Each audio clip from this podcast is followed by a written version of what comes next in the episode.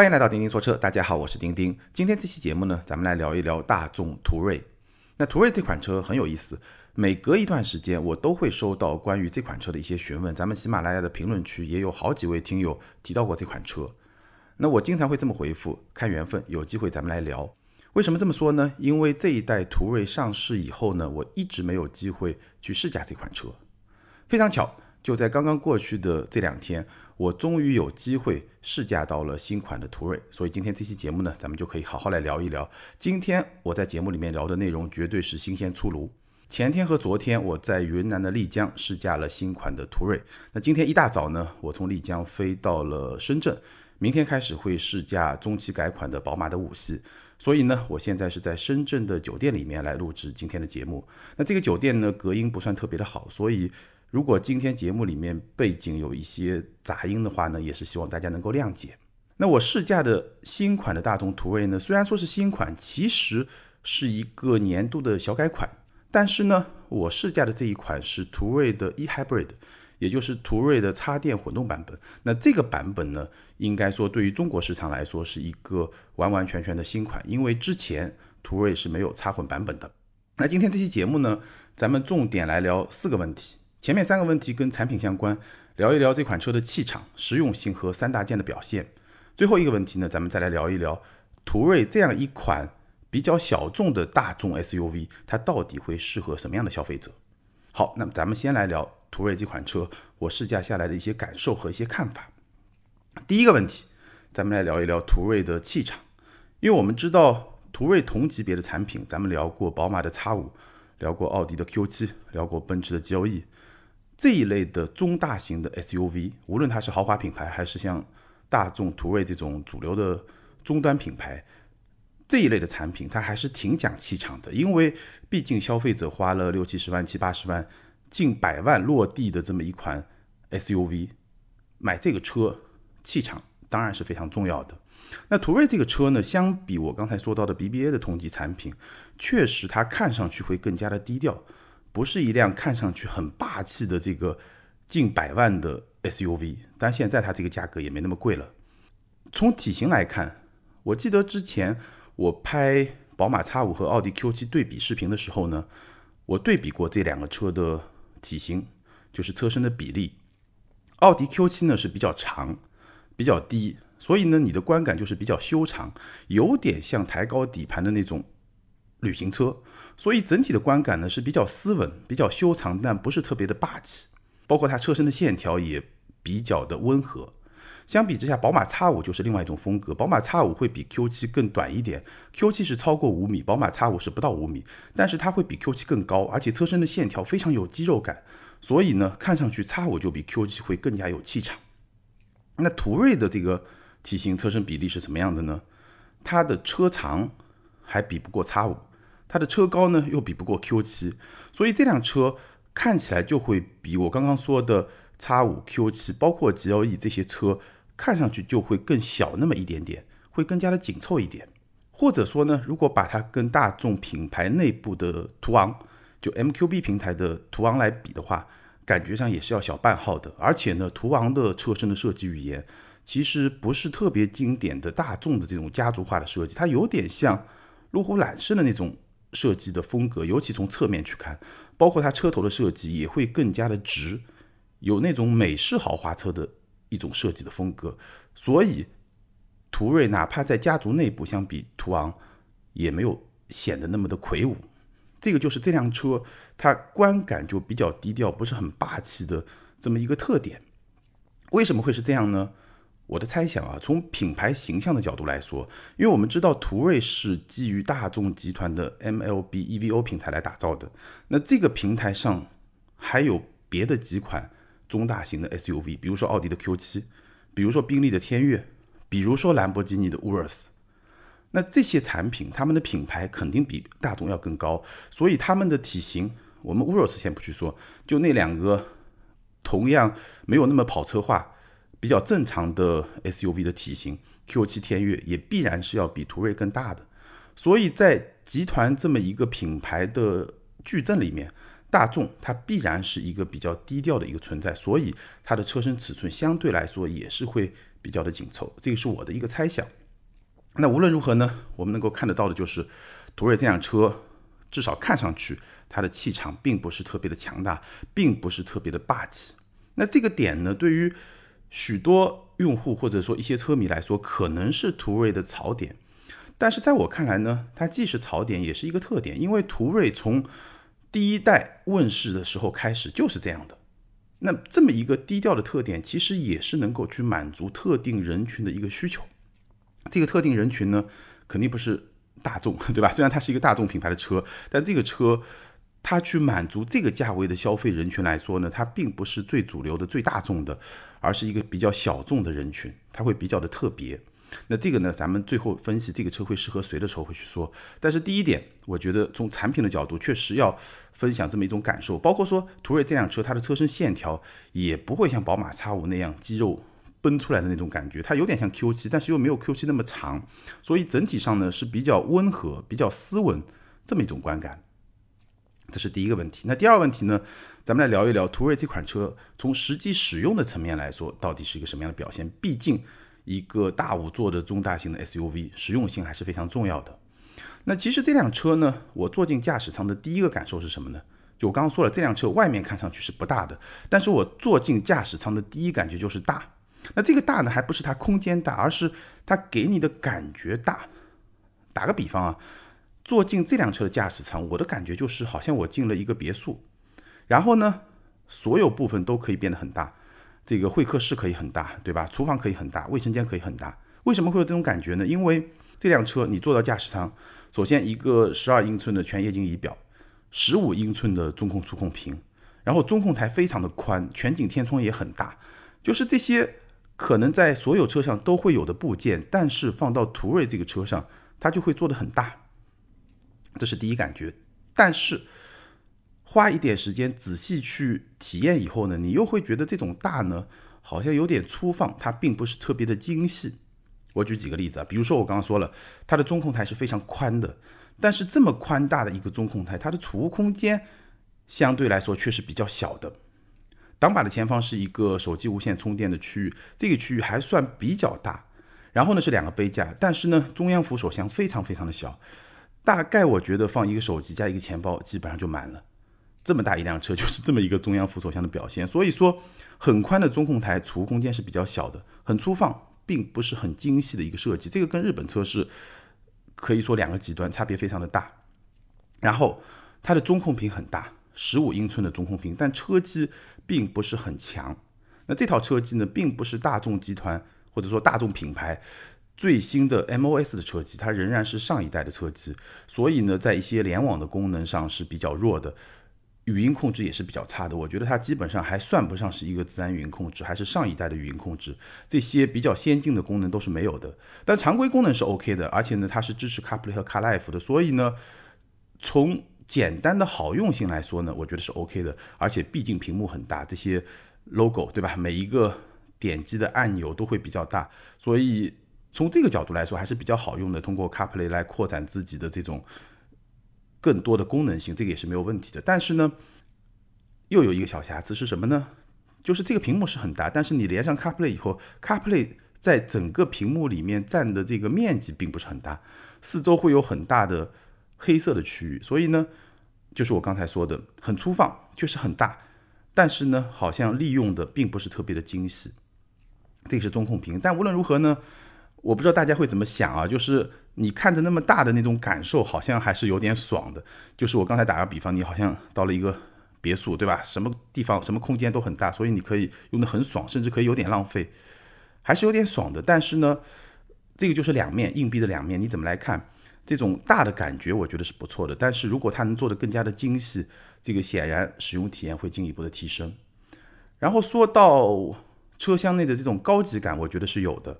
无论是软质的中控台，还是有拉丝手感那种金属的饰条，包括真皮的方向盘，包括真皮的座椅，我觉得是有高级感的。尤其值得一说的是真皮的方向盘，关键还不是它材质是真皮，而是说它三点和九点位置那两块触控的，应该说触控板吧，现在已经是一个触控的操作，不再像以前，对吧？高尔夫同款的方向盘，这个显得就不是特别的高档。那现在呢，这两块区域是触控的操作，也是现在非常流行的这种操作的方式。我记得我在节目里面也说过，奔驰的 S 级啊、E 级啊，很多很多的产品现在都会用这种触控板，然后加按键这么一种操作，高级感是有的，但是呢，豪华感是比不过奥迪 Q7 的。高级感和豪华感有什么区别啊？至少在我看来，高级感呢，往往就是指你看得见的部分，选材用料，然后呢，整个的设计的布局，这方面营造出来这种感觉。而豪华感呢，在此基础上，它需要有比较强的这种设计的精致度，它氛围的营造，包括一些细节的这种做工。这种精细程度会让你觉得更有豪华感。那在这方面呢，其实我也不用多说啊，音频节目也不是说的很清楚。大家到两个车厢里面坐一坐，看一看，你就能感觉到这个豪华感是比不过 Q7 的。然后实用性很重要的一方面，就咱们来聊一聊它的后排空间。后排空间呢，以我的身高，腿部两拳差不多，什么水平呢？基本上就是比 Q7 会稍微小一点，比 X5 会稍微大一点，大概是这么一个水平。如果你跟大众集团自己品牌下的一些产品呢，它比途观 L 是会小一点的。当然，它是一个 MLB 平台，就是纵置发动机的平台，跟横置发动机的平台比空间，这个真的是没法比的。所以，我们看这个宝马 X5 的后排空间可能还没有 X 一大，就是这么一个道理。那基本上呢，它的空间是在 X5 和 Q7 之间这么一个水平。头部呢，已经有一半的空间是在天窗的下面，所以呢。非常的宽敞，也非常的敞亮。坐垫是够长的，但是呢，角度稍微有点平。其实如果坐垫的角度能够再稍微上翘一点，会更好。整个座椅的质感呢，不软不硬，体感我觉得是 OK 的，没有什么问题。不过这辆插电式混动版本的后备箱会比汽油版更小一点。我看数据是小两百升，因为它这个后备箱的盖板下面有一些跟电驱动相关的一些零部件是需要安置的。所以整体上来说呢，途锐就是一个五座的 SUV，可以说是一个比较大的五座的 SUV，实用的空间是没有问题的。那整个的驾驶舱呢，装修的风格是一个比较粗放的一个装修的风格。其实我个人觉得看上去还是挺爽的，只不过呢，用的时间长了以后，你可能会觉得有些地方不是特别的贴心，跟一些日系的产品来比呢，可能会稍微的弱一点。大概是这么一个水平。然后车机呢？好用，但并不是最先进的一套车机。好，这个是关于实用性。那最后呢，我们重点还是要说说三大件，因为我试驾下来，这辆车给我留下最深刻印象的就是它的三大件。插混版本的途锐，首先说动力部分，2.0T 的发动机，252马力，匹配一个电机100千瓦，那整个系统的综合的功率呢是367马力。什么水平呢？基本上就是一个比较主流的 3.0T 发动机的水平，然后匹配一个 8AT 的变速箱，百公里加速是五秒七。这个五秒七是什么水平呢？就这么说吧，六缸的途锐，因为途锐有 3.0T 的版本，六缸的途锐或者说六缸的奥迪的 Q7，百公里加速是五秒九。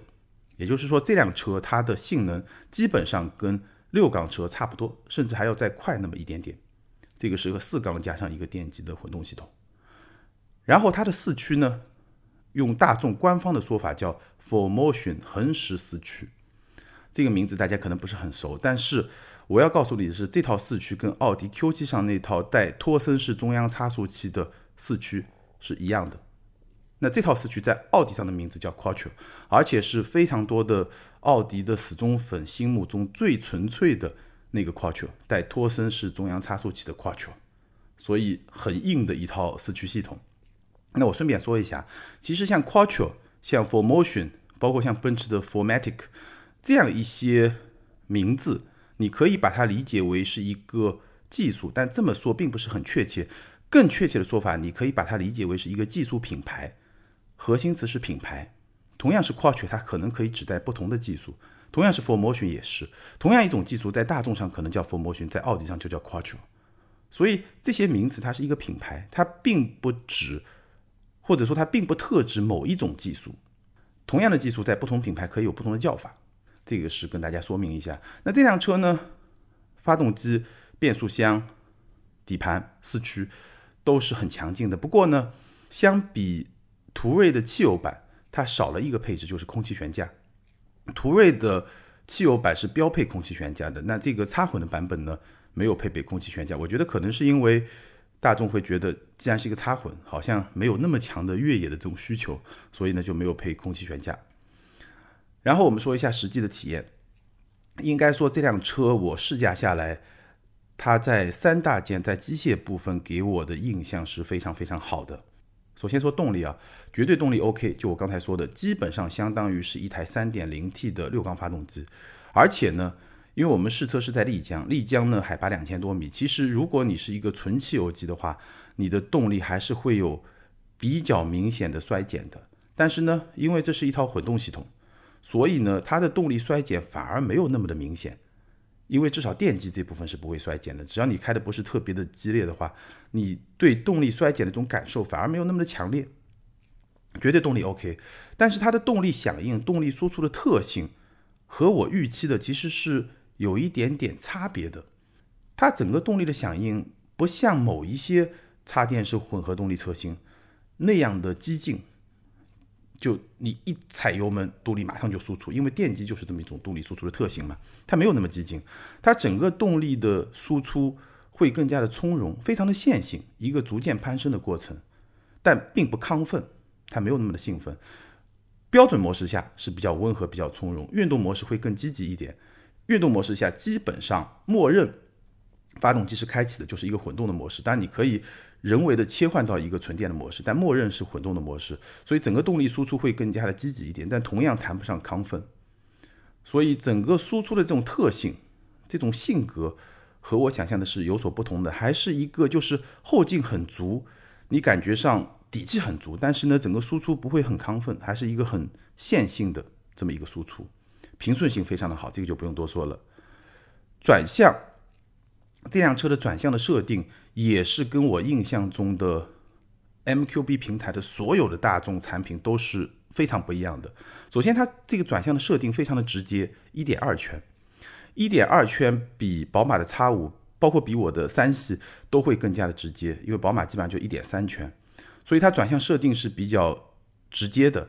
然后呢，它的转向的手感没有那么的轻，相比途昂，相比途观 L。都会更重一点。标准模式是一个比较中性的手感，运动模式我会觉得是一个比较偏重的手感。所以方向盘的这么一个设定，好像是有点运动取向的。但是呢，你实际开的时候呢，它转向的响应同样跟发动机的设定是比较一致的，并不激进，并不运动，应该说它很顺从。就你有一个操控的动作，它会很自然的去。响应你这个操控的动作，很顺从的一个操控的感受，但不会像叉五那样方向一打就有，非常激进、非常敏捷的那种姿态是不会有的。我最满意的部分是途锐的底盘，虽然说我试驾的这辆插混版本的途锐没有装备空气悬架，但这套底盘真的是超级的舒服，我可以说是超级的满意。这个底盘真的非常非常非常的棒。重要的事情说三遍，滤震感觉很好。什么样的滤震感觉说是很好、超级舒服呢？因为我试驾的时候呢，不仅走铺装道路，也走了一些砂石路，可以算是一些轻度的 off road 吧。它经过这种砂石路，就路面上都是一种中等或者比较小的这种石子，这种路什么样的感觉呢？你就感觉上好像在路面上铺了一层毯子，很舒服的就过去。但是呢，这个毯子也不会太厚，所以呢，它还会保留一些路感。非常舒服，但是呢，又让你能够去感知到车轮的状态、车身的状态、路面的状态，信息又是有的，非常棒的一个滤震的感觉。然后在铺装道路上，这种舒适呢，又不会表现为那种很软绵绵那种舒服，像 G L 八那种舒服，而是一种很扎实的缓冲感。你就觉得这套底盘非常的扎实，但是呢，经过路面的各种大小的接缝。都有一种很明显的缓冲感。如果是一些比较细小的接缝，那基本上就直接过去了。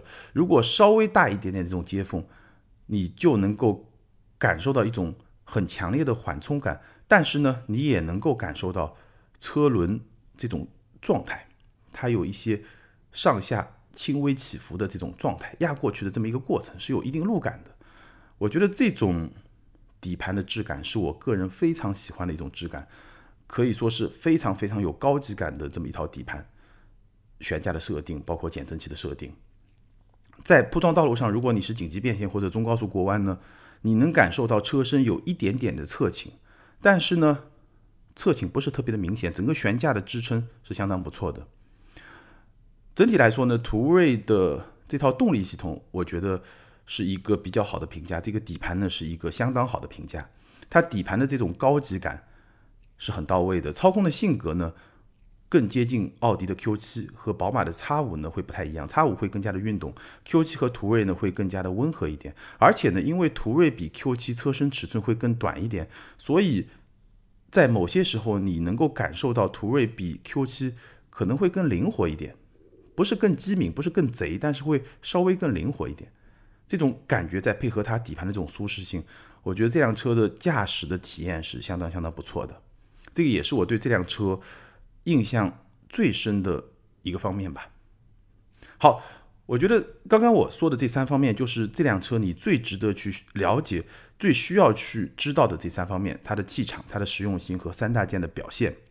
那最后咱们来聊一聊，这么一款中大型的 SUV，它会适合谁？新款的途锐。对于汽油版来说，就是一个小改款吧，一个年度款。但是呢，插混版本在中国市场是第一次引进，所以呢，是一个绝对的新款。那这款车呢，上市时间应该是十一月的九号。我现在录音是十一月八号，也就是明天会上市。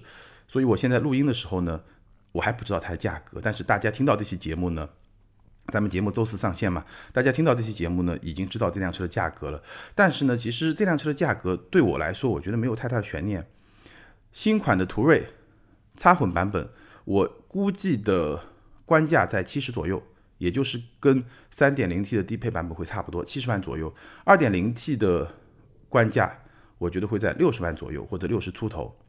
那这个七十万左右的插混版本的价格，未来终端，因为我们知道途锐的终端折扣还是比较大的，未来的终端我估计在六十出头，大概是这么一个水平。那好，那途锐的价格区间基本上就是二点零 T 官价可能就是六十出头，然后呢，插混官价在七十左右，三点零 T 呢，我预计也就在七十到八十这么一个价格区间，所以很清楚，二点零 T 六十万，插混和三点零 T 低配七十万，三点零 T 高配八十万这么一个价格区间。那未来呢，基本上折扣可能在十万左右，所以呢，二点零 T 入门版可能就五十出头。三点零 T 就是六十到七十，然后插混版本也就是六十出头，这么一个终端的价格，基本上是可以去预期的。好，那作为一个消费者，你花了五六十万、六七十万去买一辆中大型的 SUV，你的诉求是什么？我觉得大部分的中国消费者，对他们来说，气场、面子、气势这种感觉还是非常非常重要的，所以。从这个角度来说，我觉得途锐在同级别里面，它不会是一个主力产品，它不会是一个最主流的产品。可能最主流的产品还是像宝马的 X 五啊、奔驰 G L E 啊、奥迪 Q 七啊这样一些产品。途锐它会相对更小众一点点，它的这种调性会更小众一点点。我琢磨了一下，包括我跟大众的一些工作人员也讨论了一下，我也大概的翻了一下途锐的这个。在一些主要的垂直网站上的一些论坛，大概撩了几眼，我大概分析了途锐的人群的画像，我觉得应该是这样的：第一呢，这个消费者呢，他没有那么在乎面子，他会更在乎里子，因为这辆车，我可以这么说吧，就是如果你来问我途锐值不值得买，那基本上我会告诉你值得买。为什么呢？因为途锐它最大的弱点相比于竞品最大的弱点都是你看得见的部分。如果你看得见的部分这些弱点你觉得可以接受，那我觉得你看不见的部分需要通过试驾来体验的这些部分，恰恰是它的强项。所以如果你来问，就是值得买；如果你看不上这个车，你根本就不会来问，大概就是这么个道理。所以我觉得他的人群首先是没那么在乎面子跟在乎里子的这么一群人，当然有可能是主动的。我就这么想的，也有可能是被动的，对吧？这个大家能理解。可能你领导就开一个奥迪，那你说你开个宝马不太合适。但是呢，你的预算、你的这个实力又在那儿，那买一辆途锐，哎，好像还是一个挺不错的选择。这是第一个特点。然后呢，其实啊，你有没有发现买途锐的这些消费者可能会有一点点闷骚？他的心态是这样的，就是你们不懂他的好，才能够显得我有品位。大家去体会一下，就是途锐的好不是看上去就能看出来的好，而是一个比较内在的好。所以呢，因为你们不懂，才显得我有品位。这个就是一种比较闷骚的心态。这次我试驾途锐，我也拍了一个视频啊，那个车的颜色就。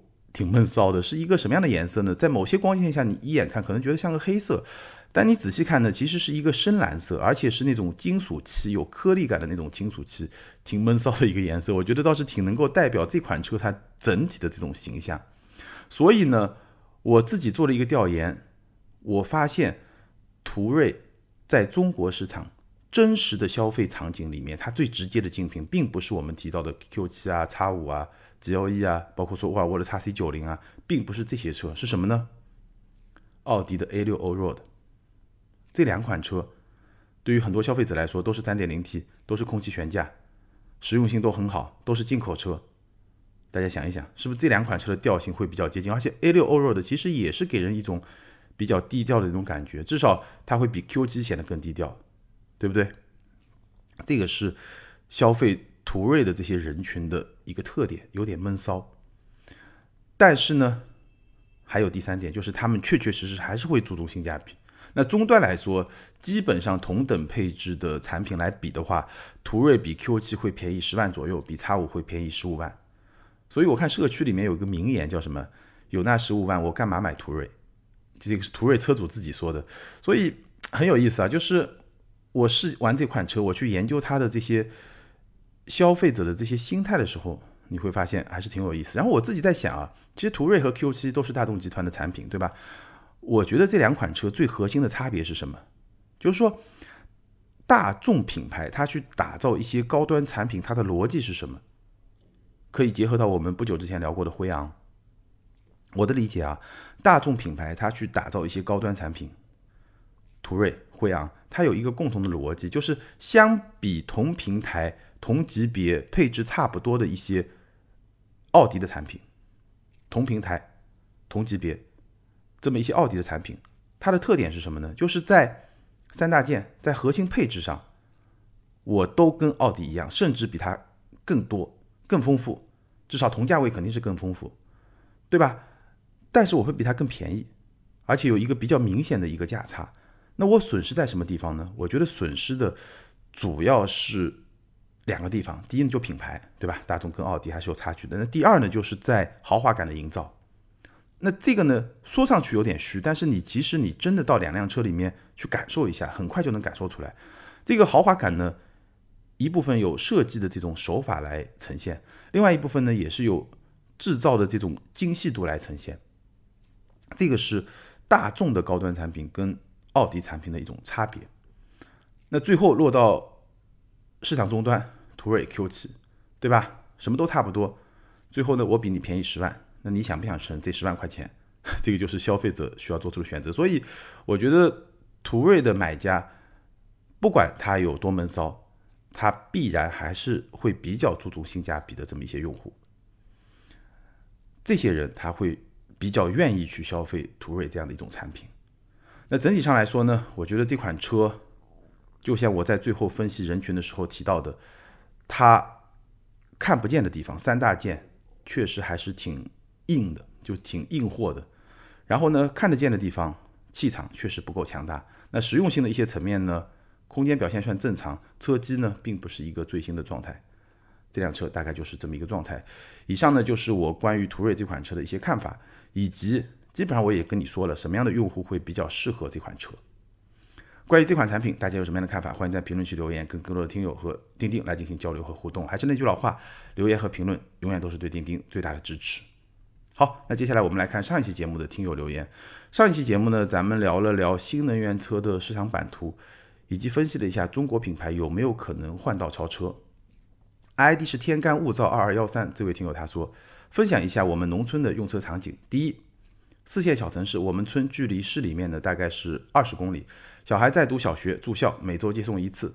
第二，如果周末要带小孩去公园玩的话，就要骑电瓶车到镇上，然后转公交或者中巴车，还不能直达。第三，还有一点可能城里人体会不到，就是上了年纪的老人是不愿意出门的，因为经不起舟车劳顿。但他们很喜欢热闹，平时赶集或者亲戚家办喜事，带上他们他们会很开心。基于以上几点，我认为小红光完全可以满足，买得起，养得起。这个是关于我们上期节目聊到的五菱宏光 mini EV 这款车。这位来自农村的听友，我相信他补充的这些信息已经非常非常能够说明问题了。好，下一位听友 ID 是法兰克流，这是一位老听友了。他说：“丁丁好，有段时间没来评论了，听这期节目后有点感触，想说五菱宏光 mini 价格够低，上市时间也非常恰当，所以一上市就可以超过 Model 3，确实是国产车的好消息。但是有一点，所有关注车的朋友一直在吐槽，那就是国内。”汽车国家强制标准的要求过低，以致给了很多合资品牌偷工减料的机会，同时也就出现了宏光 mini 这种连气囊都没有的车型上市。当然不只是宏光 mini，其他还有很多。但我个人认为，安全气囊对于行驶安全的重要性丝毫不亚于安全带，完全可以尽早纳入国家强制标准，至少家用轿车应该强制安装。希望钉钉可以和更多的汽车媒体人一起多多呼吁相关部门关注汽车强制标准的提升，保障广大消费者安全。感谢，祝节目越来越好。谢谢这位听友，你的观点呢？我其实非常非常的纠结。怎么说呢？一方面，我当然非常认同你，汽车安全非常重要，咱们有关部门有必要不断的去提升相关的标准。但另一方面呢，其实又会很纠结。为什么这么说呢？我们上一期节目聊五菱宏光 mini EV 的时候也提到，这款车除了说可能抢了之前一些五到八万。这个级别的微型电动车的市场之外，还有很大一部分，它是取代了那些低速电动车、老年代步车那样一些车。但我们想一想，那些车可能它根本就不上牌照，它不要驾照，它是质量更差、更不安全的车。那相比之下，五菱宏光 mini EV 显然是品质更高、也更安全的车。那你当然可以说我把标准做高了。这样的话呢，可能就不是两万八千八到三万八千八，就是三万八千八到四万八千八。我随便一说啊，但这样一来呢，买得起这个车的消费者就会更少，那消费者就会被逼着去买那些更不安全的，可能两万块钱左右的那些老年代步车啊、低速电动车，是不是更不安全？中国很大，有些问题恐怕也没有一个非常简单、直接、一刀切的答案。好，感谢所有听友的留言，也欢迎这两位听友把你们的联系方式通过个人微信号全拼的钉钉小马甲留给我。你们将获得的是由途虎养车网赞助的 Wilson 微送超强镀金系列汽车漆面镀金，价值一千二百九十九元。这是一款日本原装进口的漆面镀金，保持时效在一年左右，而且可以在全国的途虎线下店免费施工。那具体的领奖方式可以参考咱们每期节目的节目简介。好，以上就是今天节目的全部内容。如果你对咱们的视频节目感兴趣呢，可以在微信订阅号、微博、今日头条、B 站、汽车之家这些大平台看到咱们的长视频，或者呢关注咱们的抖音或者快手的账号，同样是钉钉说车，在那里你可以看到咱们的短视频。